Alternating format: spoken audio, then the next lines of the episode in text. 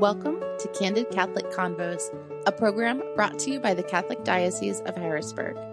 Our mission is to humanize the church and help you to grow in your faith, love, and understanding. I'm your host, Rachel Trochet, a cradle Catholic who's only human and struggled with faith on more than one occasion. Each week, you'll hear engaging, down to earth interviews and actionable strategies you can implement into your life with ease to help you grow closer to God.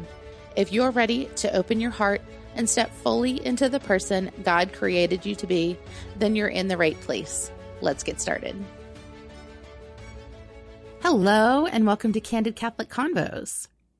Today, we're talking about a topic that you don't have to be Catholic to have heard of, and that's the Immaculate Conception. This term gets thrown around a lot, from religious to political to pop culture, even.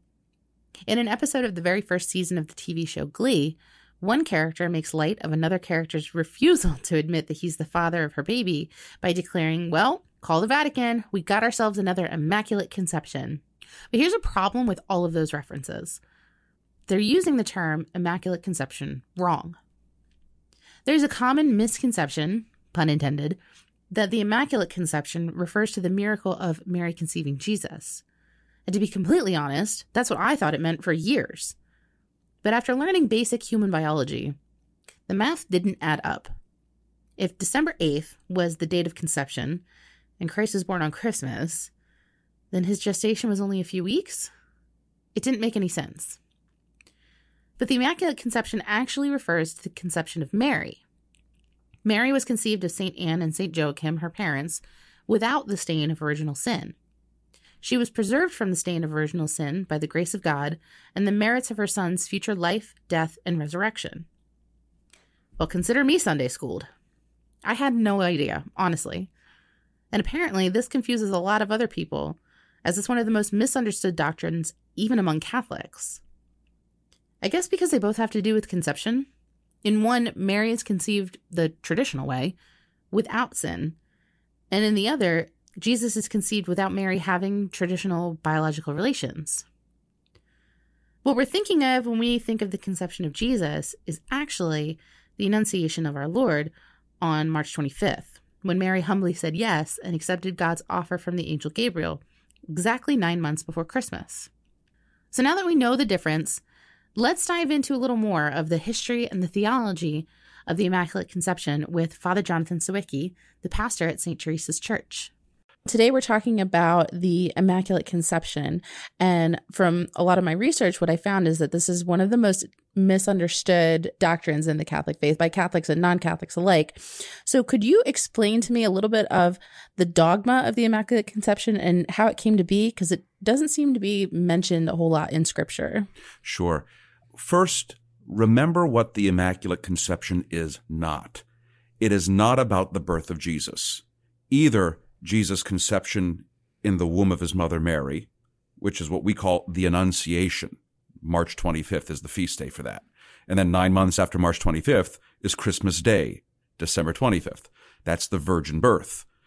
The Immaculate Conception is not about Jesus directly. It's about the preparation of his mother.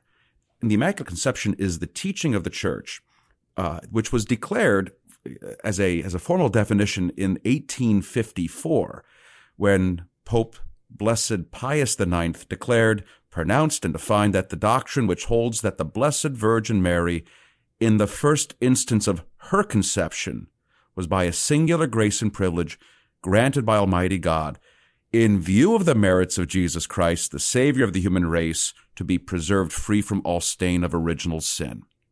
Now, that's a mouthful, and yes, I was reading verbatim because I think it's important to remember what this is. Mary is saved by the grace of Jesus Christ, by the merits that he won for us by his death on the cross.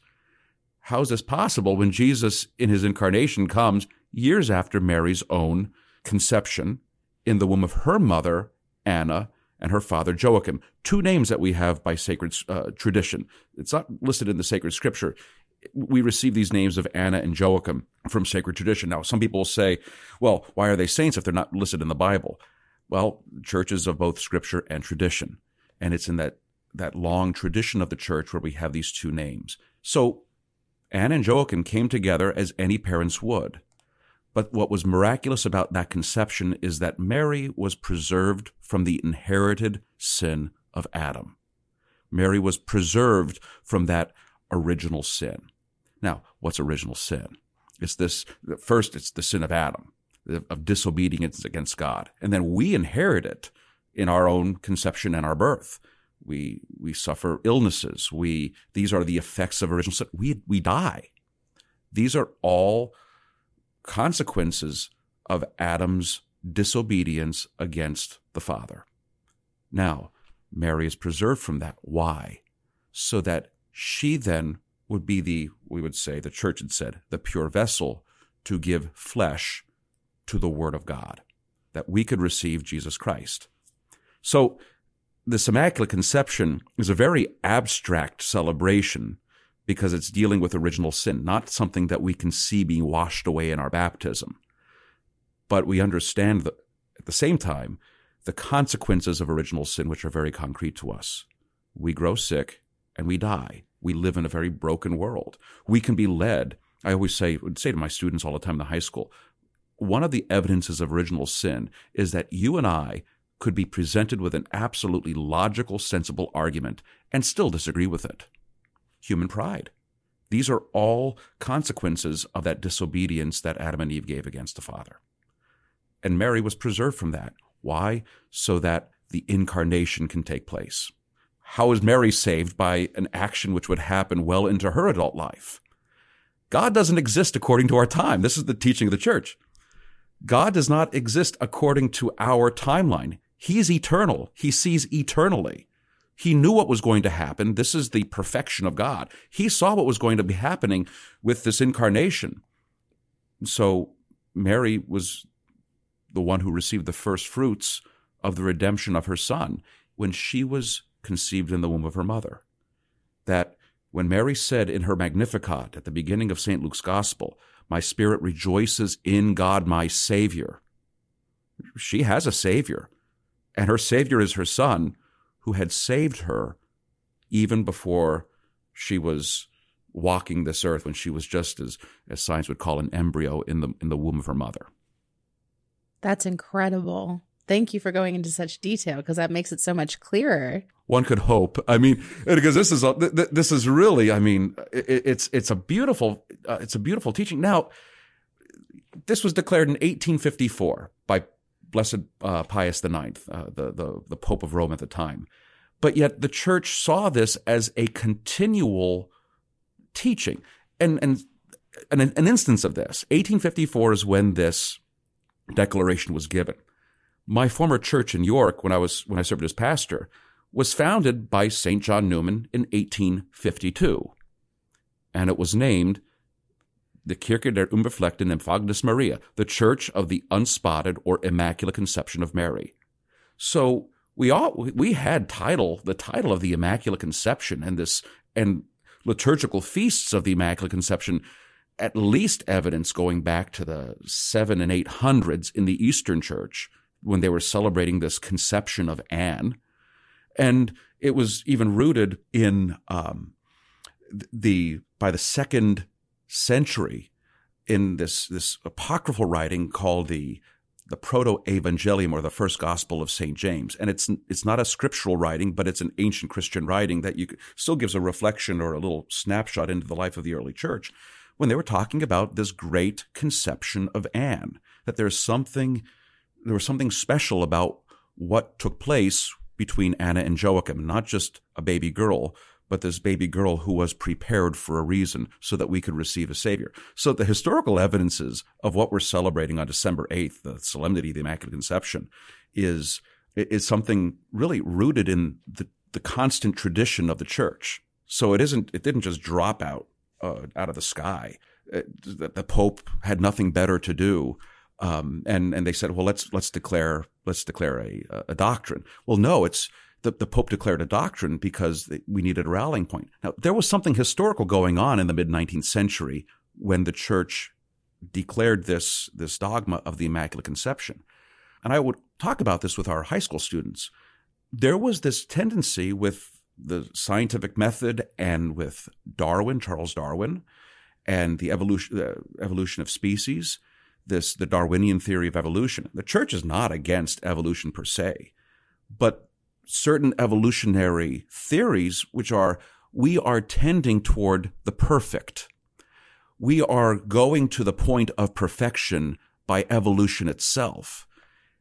When the Holy Father at the time with all the bishops who were gathered with him made this declaration that Mary was the only human person other than the Lord Jesus, uh, who is human and divine, when Mary was the only one preserved from original sin, there's a statement there that we're not preserved from original sin, that we're not becoming perfect on our own human evolutionary talents. Only God can make us perfect. So if you consider this, this doctrine of the Immaculate Conception, that Mary is that sole human person alone who was preserved from this, this stain of original sin, this, this inherited brokenness, we're also making the statement that we've, we've inherited this brokenness. That's that's insane to think about. And I completely didn't put the two together about Darwin and yeah. the church's teachings. So essentially, the Pope was just putting this in writing that this is official. Like we've been talking about this and we've been practicing it for years. It's just now it's official. It's in writing. Everybody knows. And it was and it was done at that time to make that that, that doctrine, that statement of faith, as well as being a rallying point around Mary. We all like a common cause to rally around and something that really became popular. Remember the Immaculate Conception, that that title of Mary um, is the patroness. Mary, under that title, is the patroness of the United States. Sometimes I think that it's providential because as Americans we think that we're we're perfect, or that everything that we do can never be questioned. You know, some of the mistaken notions of American exceptionalism. Well, Mary as our as our patroness under that title, it's actually a call to us towards humility, and, and humility is that necessary step of being perf- uh, uh, of growing in perfection because we cannot become perfect by our own talents. Only God can help us with that. So we talked on this a little bit, but what does it mean to be preserved from original sin? Like when I think about it, I think of like falling in a lake and you get soaking wet but you have the opportunity to get dried off versus if you were about to fall in a lake and somebody catches you. The difference between original sin versus being preserved from original sin. How would you how would you elaborate on that? This is a perfect example. That's a perfect analogy of two ways of being saved.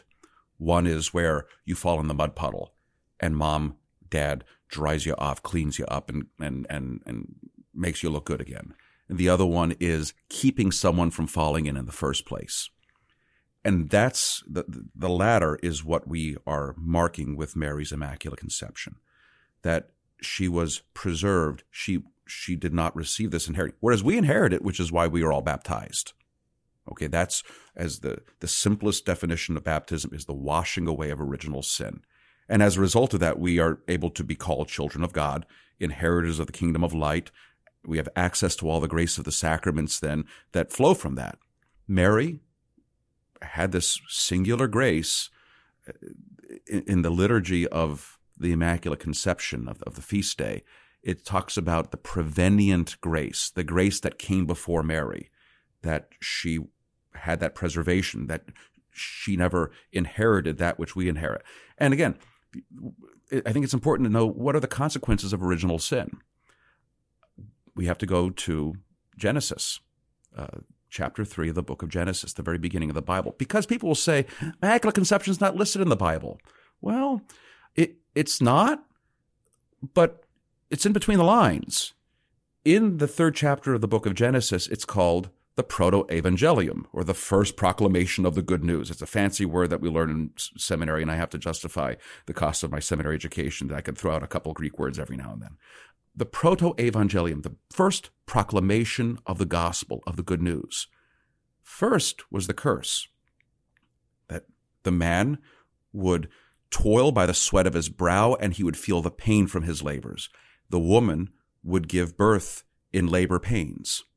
Those are two instances of the brokenness of humanity. At the beginning, God didn't create man and woman with that burden. It came as a result of original sin. At the end of a day, our backs hurt because we were lifting boxes of hymnals, uh, doing a missal swap, or uh, we were uh, raking leaves or uh, shoveling the snow, or mothers who have the burden of carrying a baby around in them for nine months in this new life and the joy of the new life, but yet there's resultant pains that we have to we have to respect, which makes the beauty of that labor all, all the more awesome, right? But yet, right after God gives the curses to Adam and Eve, the, the results of their disobedience, and he says to the serpent, And you, on your belly shall you crawl, and the woman, there will be enmity between, between you and the woman, between your offspring and hers. She will strike at your head, and you will strike at her heel. Now, it's a lot better to strike at someone's head. That means that you have the upper hand. Now, what is this enmity? The church thought about this when Jesus comes along and there's Jesus' mother is Mary. What is this? What is enmity? It's perfect hatred. Well, I don't have perfect hatred with the devil. If I had perfect hatred of the devil, I'd never sin. Talk to any priest or my confession, they know that that's not the case. All of us sin. None of us are perfect. So who is this woman who has enmity, perfect hatred? Oh. And what, who is her offspring who uh, would war against the offspring of the serpent? Jesus. So there we see the first proclamation of the good news that there would be a Messiah born of the woman. Now, you have Adam and Eve. They're the ones in their disobedience and their self centeredness. They bring sin and destruction into the world. And as soon as Jesus wrought the redemption of the world, the church started looking in the Old Testament and seeing what we call parallels or seeing foreshadowings or types.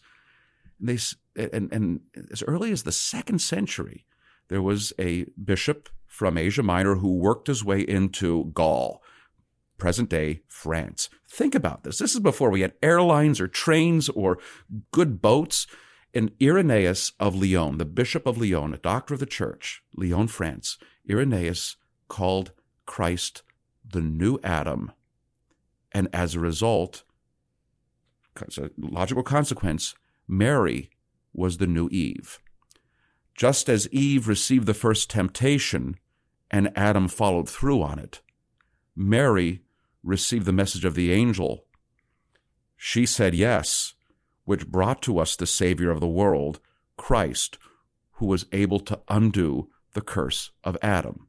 This is why we say on this feast of the Immaculate Conception, Mary is the new Eve because Christ is the new Adam. This does not take anything away from Jesus Christ whatsoever. It highlights who Jesus is and that what happened in Genesis was undone in the Garden of Gethsemane and on the wood of the cross. That's incredible. And that makes so much sense because I've, in my research, I was reading and I saw that they were referring to Eve as the mother of all the living, but Mary was the mother of all the redeemed. And that makes so much sense hearing you say it that way. So if Mary was sinless, does that mean she was perfect? She was perfect, but not by her own talents, but by the grace of God. This is the most important thing to remember. What, and this is, you know, uh, when I was in Catholic grade school, St. Mary's in Kulpmont Holy Spirit in Mount Carmel, and the teacher gets you and you say, well, nobody's perfect. And then uh, they say, well, Jesus is. And then there's always that smart person who adds in there, and Mary. Mm. But Jesus was perfect because he is God. Right. He is true God and true man. Mary was perfected by the grace of Jesus Christ that she cooperated with her entire life. And I think that that's the important thing to remember. We can become perfect. That's what holiness is. Now, the moment that we gloat in our perfection, we realize we were not perfect. okay. And, and we, we lose that, that sanctifying grace of God. Okay.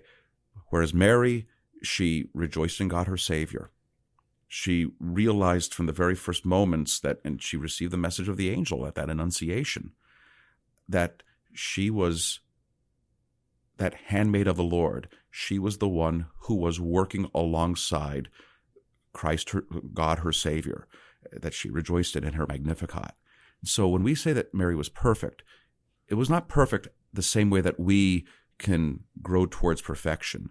She was already perfected and, and remained in that grace her entire life as the sinless one, not because she she did this on her own talents, but because of that that word again, that prevenient grace, that grace which came before her through her son, her savior. That's beautiful. I like that she was perfected. That's really amazing. And I think it's important to remember anybody who people who sometimes think Catholics put uh, too much emphasis on Mary. I, they, they see that I think they miss the they're missing the mark that what we say about Mary is a reflection on Jesus. That Jesus and God and his redemption, that the Father, the redemption that the, the most blessed Trinity, the life that the Trinity shares with us, is that they're eternal. They are able to operate outside of time. This is why I think that in the Eastern Church, we, they refer to the Blessed Virgin Mary as the symbol of orthodoxy the symbol of true belief. What we say about Mary is directly reflective of what we believe about Jesus Christ. Why do we call Mary Mother of God? Holy Mary, Mother of God, pray for us sinners now and at the hour of death. Amen. Well, because we're saying Mary's the Mother of God. That means that little babe born in a manger, a feed trough, in a stable, a cave in Bethlehem, was, is God. That's, that's a profound, not someone who was just a great teacher, not someone who became God in his full knowledge on the cross and he emptied himself, that he, he finally did what he was told and he was given the reward of the kingdom. You know, Charlie in the chocolate factory, you pass the test, you inherit the factory. Well, no. Jesus, in his very first moments on this earth, as science would say, as an embryo who becomes a fetus, who what we would, the church people of faith would say, a child in the mother's womb was God and man. Mary's the symbol of orthodoxy. We, what we say about Mary refers directly to what Jesus, to who Jesus is. She's the moon. She reflects the sun. She reflects the sun. The beautiful hymn, and I forget who, or it's a poem that we sometimes sing during Advent, and it's in uh, the Liturgy of the Hours. Mary the dawn, Christ the perfect day that, okay, the sun's rising. I don't see the sun yet, but I know the dawn is here. We all want to see the sun. The dawn is pretty, but the sun is awesome. And that's Mary and Jesus. With the, with the advent of Mary, we know that Jesus is here. That's amazing. You'll never look at a sunrise the same way again. Even better with a cup of coffee in the yes. morning. if Mary was conceived without sin, it means God did it once. Why didn't he do it with the rest of us? I've heard that question once before, and it was by a high school student. Almost a gotcha moment. I think that then it would take away from us and our redemption. If if God God could have preserved us all from original sin, but then where's our life of merit? Where is our appreciation of what Jesus did for us on the cross? Where is our participation in our own cross? And this will happen on the last day when Christ comes to judge the living and the dead and his kingdom will have no end. That's when the final remnants of original sin will be will be wiped out forever. I think if Jesus, if if God, if the Father did this, knowing full well the redemption of Christ, it's not that God is a sadist who wants us to suffer. I think it's the loving Father who wants us to share his life and gives us the opportunity. And I think that whenever we work along with something, we appreciate it all the more. I love that. And I and I really like the phrase brokenness. Um, it reminds me of, and I'm not doing it justice, but there's an ancient Japanese art of repairing broken dishes and plates with gold so that they're still beautiful and functional. And I, I feel like that's what I kept thinking of every time you would say brokenness is that God's grace is the gold that fills in the gaps. That is beautiful. Yes. Yes. And it's okay uh, have to, I sometimes have to remind people in the box in confession it's okay to have made a mistake. What's not okay is that we gloat in it or remain in it or don't learn from it. Because what's the best saint as possible but the sinner who converts? So, how can we aspire to live like Mary?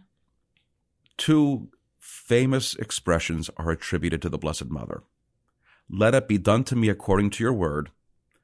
And then at the and that was at the Annunciation. At the wedding at Cana, she said, "Do whatever he tells you." Directed at her son Jesus Christ to the to the waiters at the wedding feast, and then at the foot of the cross, she was silent. But she stood, yet she was silent. As a priest, I've experienced times where we've had to um, break bad news to a mother for, for a child who has died for any number of sad reasons. And if you consider Mary having strength to stand at the foot of a crucifixion, that that demands an incredible amount of faith, of sobriety, of strength. I, would imagine most mothers are doubled over in anguish. But Mary had that, but she didn't say anything at this most tragic moment in her life and in her son's life. I think that those are the three virtues of Mary that the Christian should emulate. Let it be done to me according to your word. Do whatever he tells you. And let Christ do his work. Silently witness this. Stand by and witness the work that he's doing.